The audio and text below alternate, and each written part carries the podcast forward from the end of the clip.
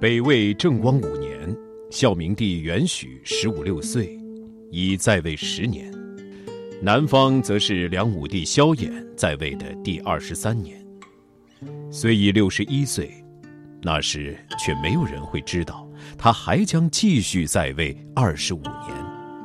这一年前后，从政治史来看，萧梁平平淡淡，没有发生特大事件，显得没什么可记。这意味着社会安定，政治平稳。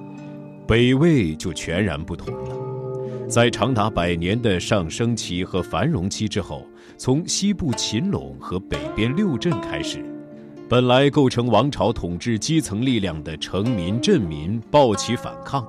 拉开了随后长时间全国性大规模政治动荡的序幕。后人读史到此，不禁悬心，但当时无人可见后人之所见。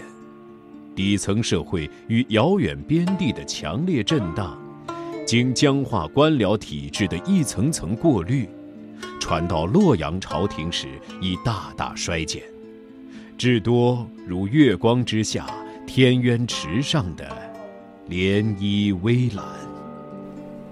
北魏时期是中国历史长河中一段十分重要却鲜为人知的历史。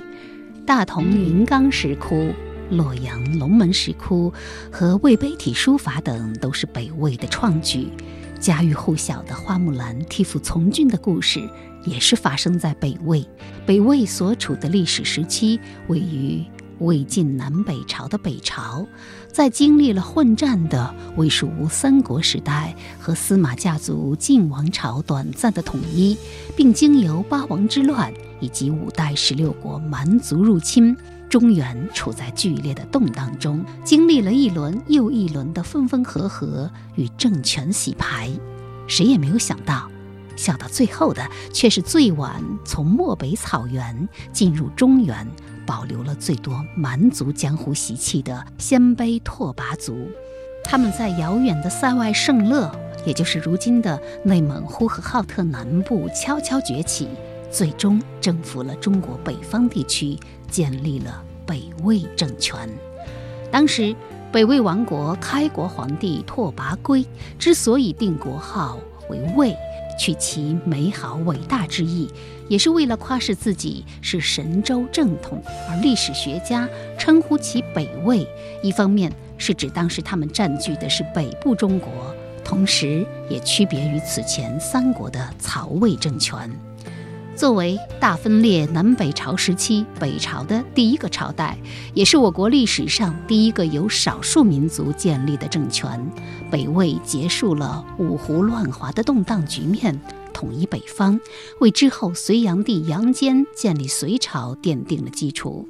北魏也是历史上第一个实行全面汉化政策的少数民族政权。先是定都平城，也就是如今的山西大同。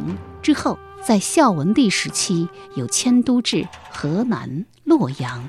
由于对汉文化的疯狂崇拜，迁都时皇族甚至将鲜卑拓跋姓氏更名为元。与同一时期占据中国南方的南朝的宋、齐、梁、陈四个时期相比，北魏政权从公元三百八十六年直至公元五百三十四年，享国一百四十八年，一直没有改变国号。听众朋友，大家好，这里是山东广播电视台小凤直播室，我是小凤，正在进行的年度图书大盘点。今天要阅读的就是年度历史书，来自北京大学历史系教授罗新的非虚构长篇力作《漫长的余生》，副标题《一个北魏宫女和她的时代》，由北京日报出版社联合理想国二零二二年七月版。这本书堪称本年度各大媒体图书盘点的最大公约数，是上榜率极高的一部著作。但实际上，这也是一部有着较高的阅读门槛的书籍。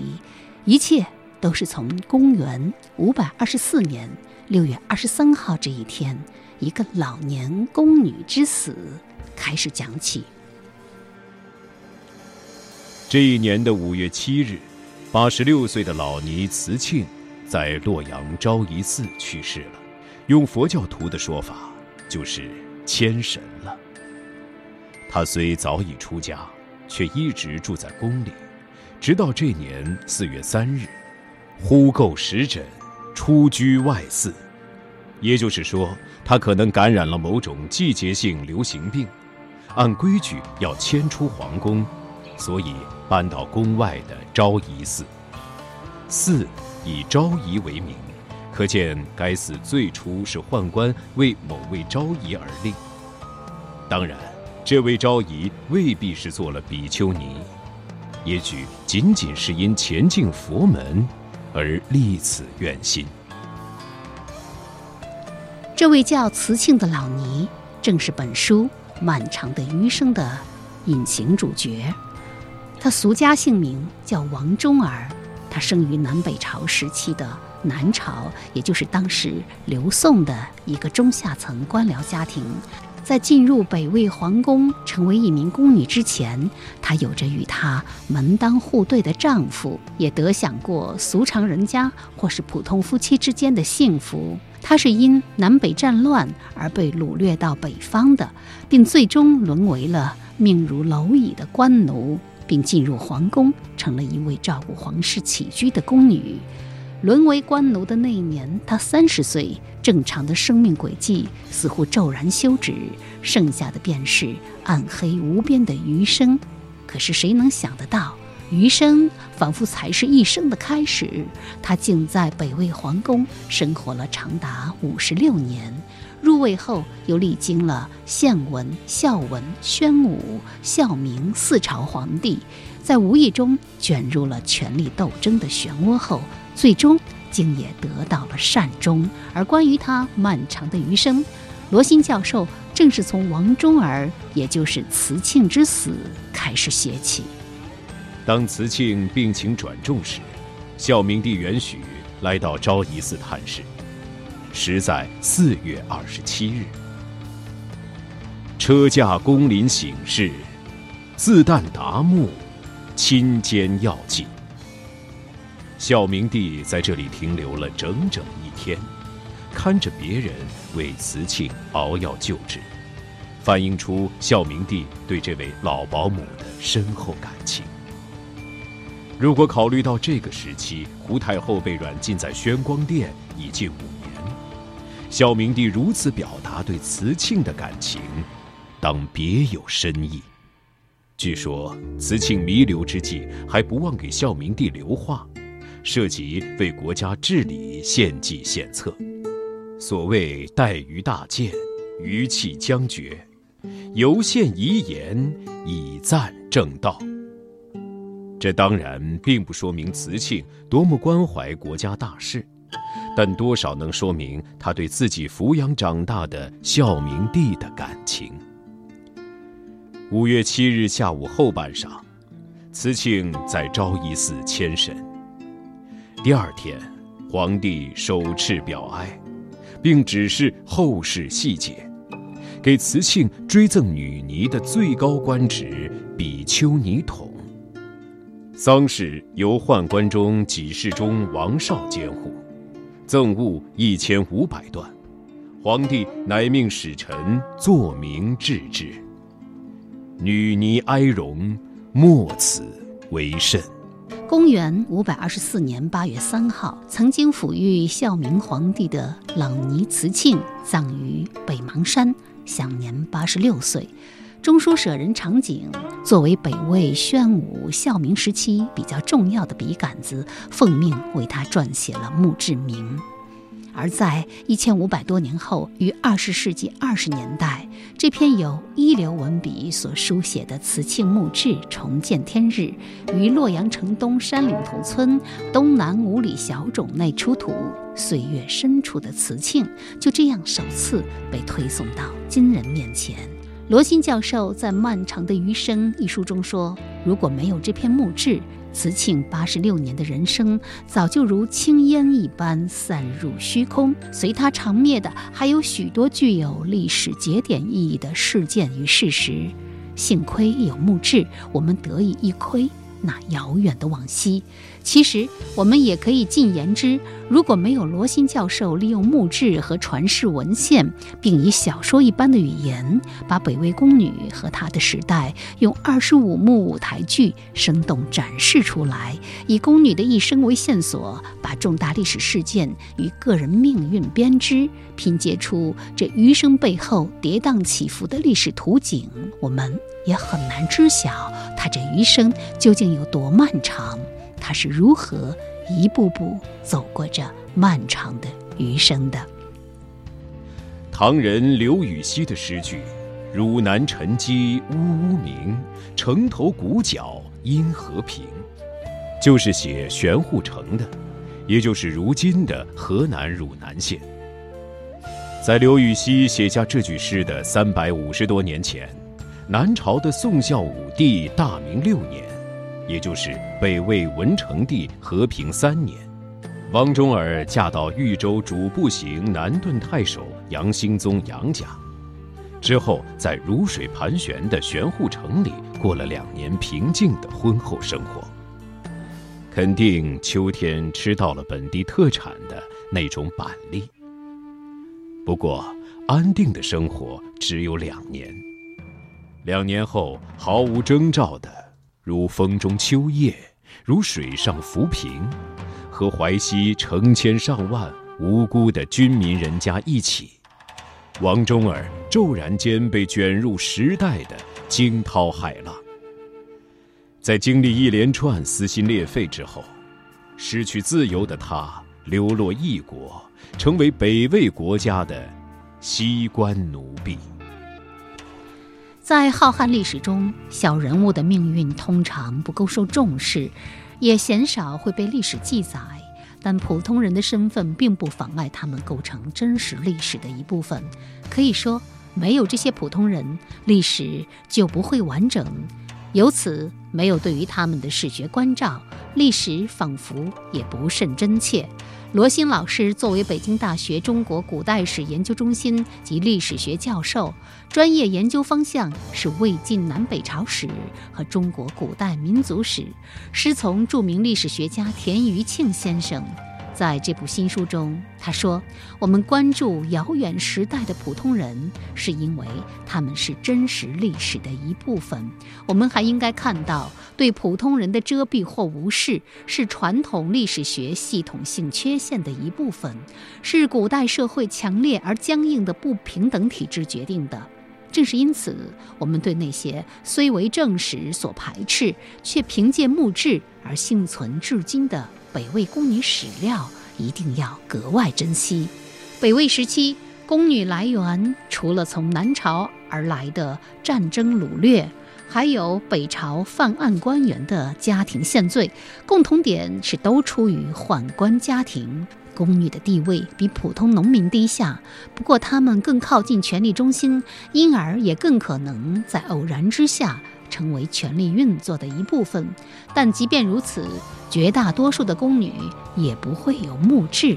由此，王忠儿最后享有的这些特别的殊荣，使得人们不得不去考察他所处的历史时代，并对其间的权力斗争做出一种涵盖边缘人物视角的窥探。王忠儿入宫时已经三十岁，他肯定是有一定文化的。我们知道，王忠儿在平城宫最早的工作就是服侍并未真正做过皇帝的先皇长子景穆帝的昭仪胡律氏。胡律氏比王忠儿还大十岁。当时的平成宫看似太平，实则暗流涌动，沟壑纵横。但如果他能一直服侍胡律师这位无关紧要的主子，也会生活的平静。但命运却又派给了他一份新的工作。墓志记载，王忠儿共文昭皇太后有若同生，也就是他后来服侍孝文帝元宏的皇后宣武帝元恪的生母。文昭皇太后高兆荣，就这样，王忠儿的命运意外的和子贵母死制度有了联系，也使得他的命运自此有了被历史记载并为后人知晓的初步可能。所谓子贵母死，是指。当某位皇子被确定为皇位继承人时，其生母要被处死。北史说：“魏故事，后宫产子，将为楚二，其母皆赐死。”北魏开国之君道武帝拓跋圭安排身后之事，错置之一是杀死预定的自位者的生母。道武帝长子明元帝拓跋嗣的生母刘贵人，出自独孤部，成了子贵母死的第一个受害人。道武帝杀刘贵人以立明元帝，历史依据是汉武帝杀够义夫人以立昭帝的故事，这当然是史臣原事。无论道武帝出于何种动机，他对于这种做法的必要性十分自信。似乎决心很大。当明元帝因悲念母亲，惹怒道武帝而出逃后，次子清河王拓跋绍就成为可能的继承人，而道武帝似乎也想杀掉他的生母贺夫人，逼得拓跋绍抢先下手，杀了道武帝。这是罗新教授漫长的余生中的一节，引出了北魏一项残酷的政治制度安排——子贵母死。记得博洋先生《中国人史纲》里面也谈到，这一制度可能来自公元前一世纪西汉王朝第七任皇帝刘彻的启示。刘彻将立他的儿子刘弗陵当太子时，先把刘弗陵的母亲钩弋夫人杀掉。预防他将来以皇太后的身份干预政治，北魏帝国把这个偶然事件明定为一种制度，所以在北魏宫廷中的惨剧也比其他王朝为多。每当选立太子时，年轻母亲即被迫服毒，哭声响彻内外。几乎是出于相同的考虑，北魏时期这个设计的初衷也在于提防外戚。因为拓跋政权初期存在着对皇后母族部落力量的依赖，为了防止母族部落干预国政，于是借用了子贵母死的设计。只不过随着部落离散，中央集权加深。拓跋统治已基本稳定，母族部落已很难干预国政。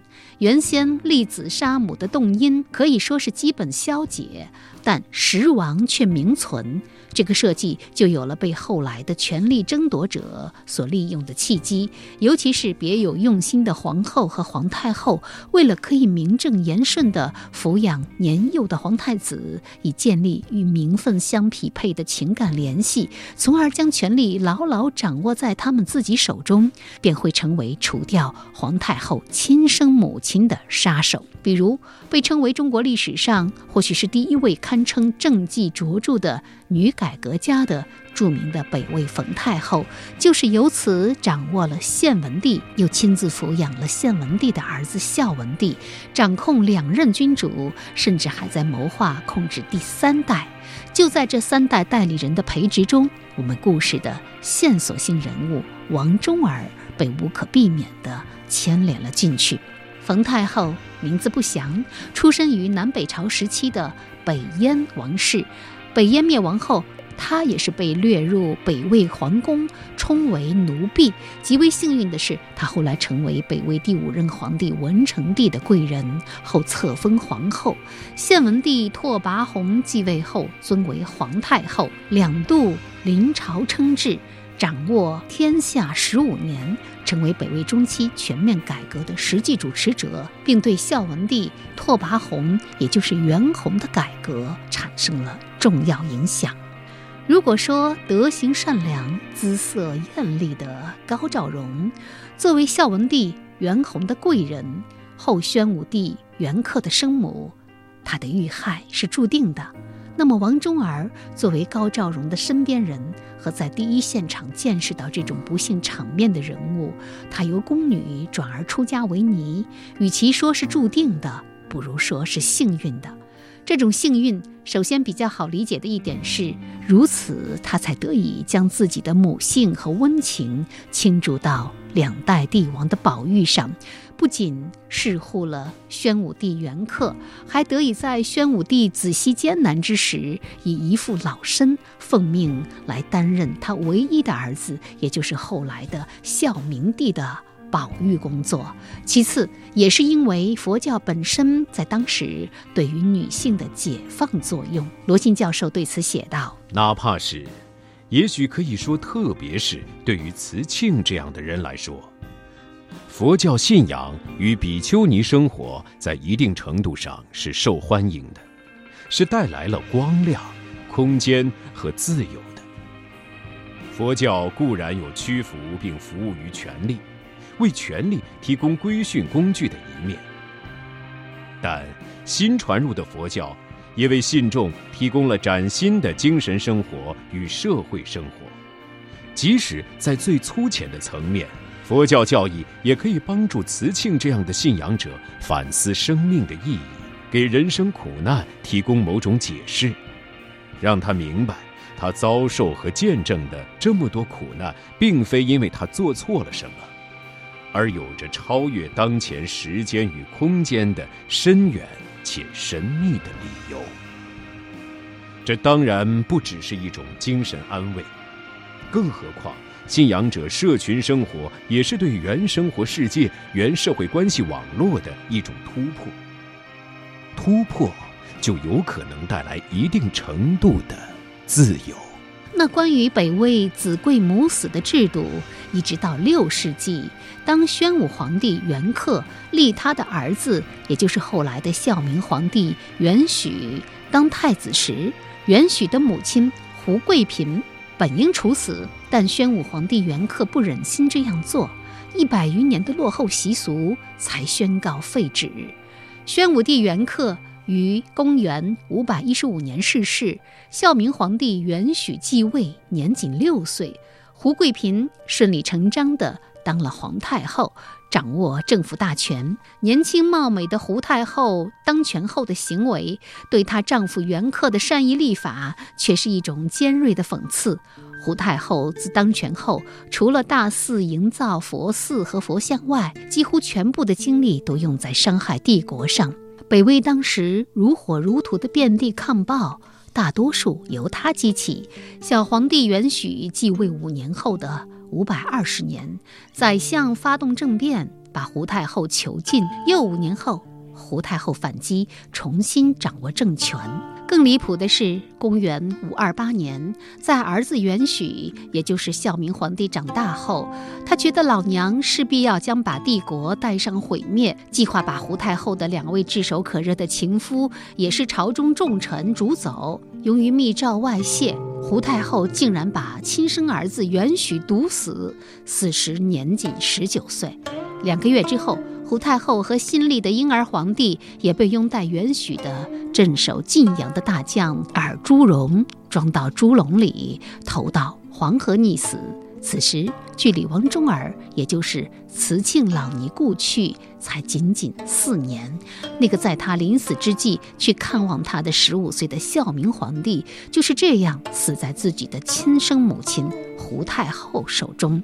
罗欣的漫长的余生，以一个宫女王忠儿的一生串联起那个特殊时代的政治史，以他的眼睛去看他所处的时代，把皇帝、后妃、外戚、朝臣、宦官和宫女都还原为具体的人，呈现出他们面对权力时的喜悦。一句张狂、绝望，去见证那个时代的惊涛骇浪。可以说，随着王忠儿人生故事展开的，还有从献文帝、孝文帝到宣武帝、孝明帝近八十年的北魏历史。当然。也有被那个时代的惊涛骇浪所席卷的大大小小、各形各色的许多人，在历史的潮流中，一个被迫成为宫女，又先后以宫女和比丘尼的身份成为抚育两代皇帝的关键人物。其实本质上，如漂泊的浮萍根本无法左右自己的命运，唯有把他的命运镶嵌进南北朝近百年的历史动荡中，通过一个个重大历史事件、重要历史时刻，比如权力的诱惑，一再使子贵母死成为争权武器；朝堂的博弈延续至后宫，后宫的安排又继而影响朝堂的格局；又比如。孝文帝决意从大同，也就是平城宫迁都洛阳，引起的暗流涌动；鲜卑贵族与汉人门阀的合作与冲突；王朝中后期的政治弊端等等，这一切一切，才使得慈庆老尼王忠儿的形象变得清晰和丰满起来。而也正是在这个倾听被主流历史系统所屏蔽的边缘人物的声音中。教科书上的历史才变得愈发真实生动。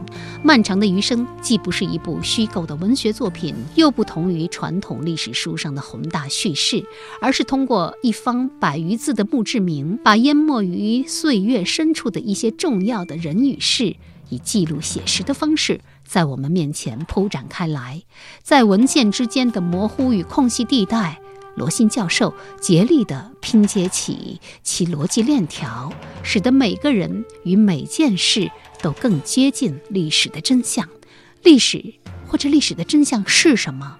罗信教授在这部作品的最后这样写道：“历史和故事不同，故事有主人公，有开始，有结束，而历史没有。故事是江河。”有源头，有终端。历史是海洋，没有起点，也没有终点。对于本书讲述的王忠儿、慈庆来说，他是历史的一部分，但他个人的生命有清晰的开始与结束。神归二年之后，他还有五年的余生。这五年里，洛阳宫换了一番景象。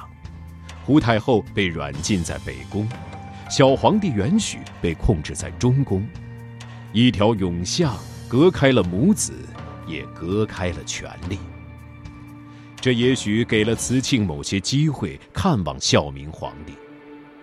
同时，他熟悉的人和他一起分享过西关奴人生的人，也都一个一个的离开了。比如曾一起在高照荣宫中服务的宫内司杨氏，于正光二年去世。那时慈庆八十三岁。这样的人走得越多，慈庆的生命萎缩的就越严重，仿佛每一个逝者都会带走他的一部分生命。我们不知道到最后，正光五年的四五月间。当他躺在昭仪寺等待牵神的那个最后时刻，他是否会回想起如水环抱的玄护城，以及那些许多年、许多年前的人和事？对于我们的故事来说，时间到此就该休止了。尽管历史还会继续。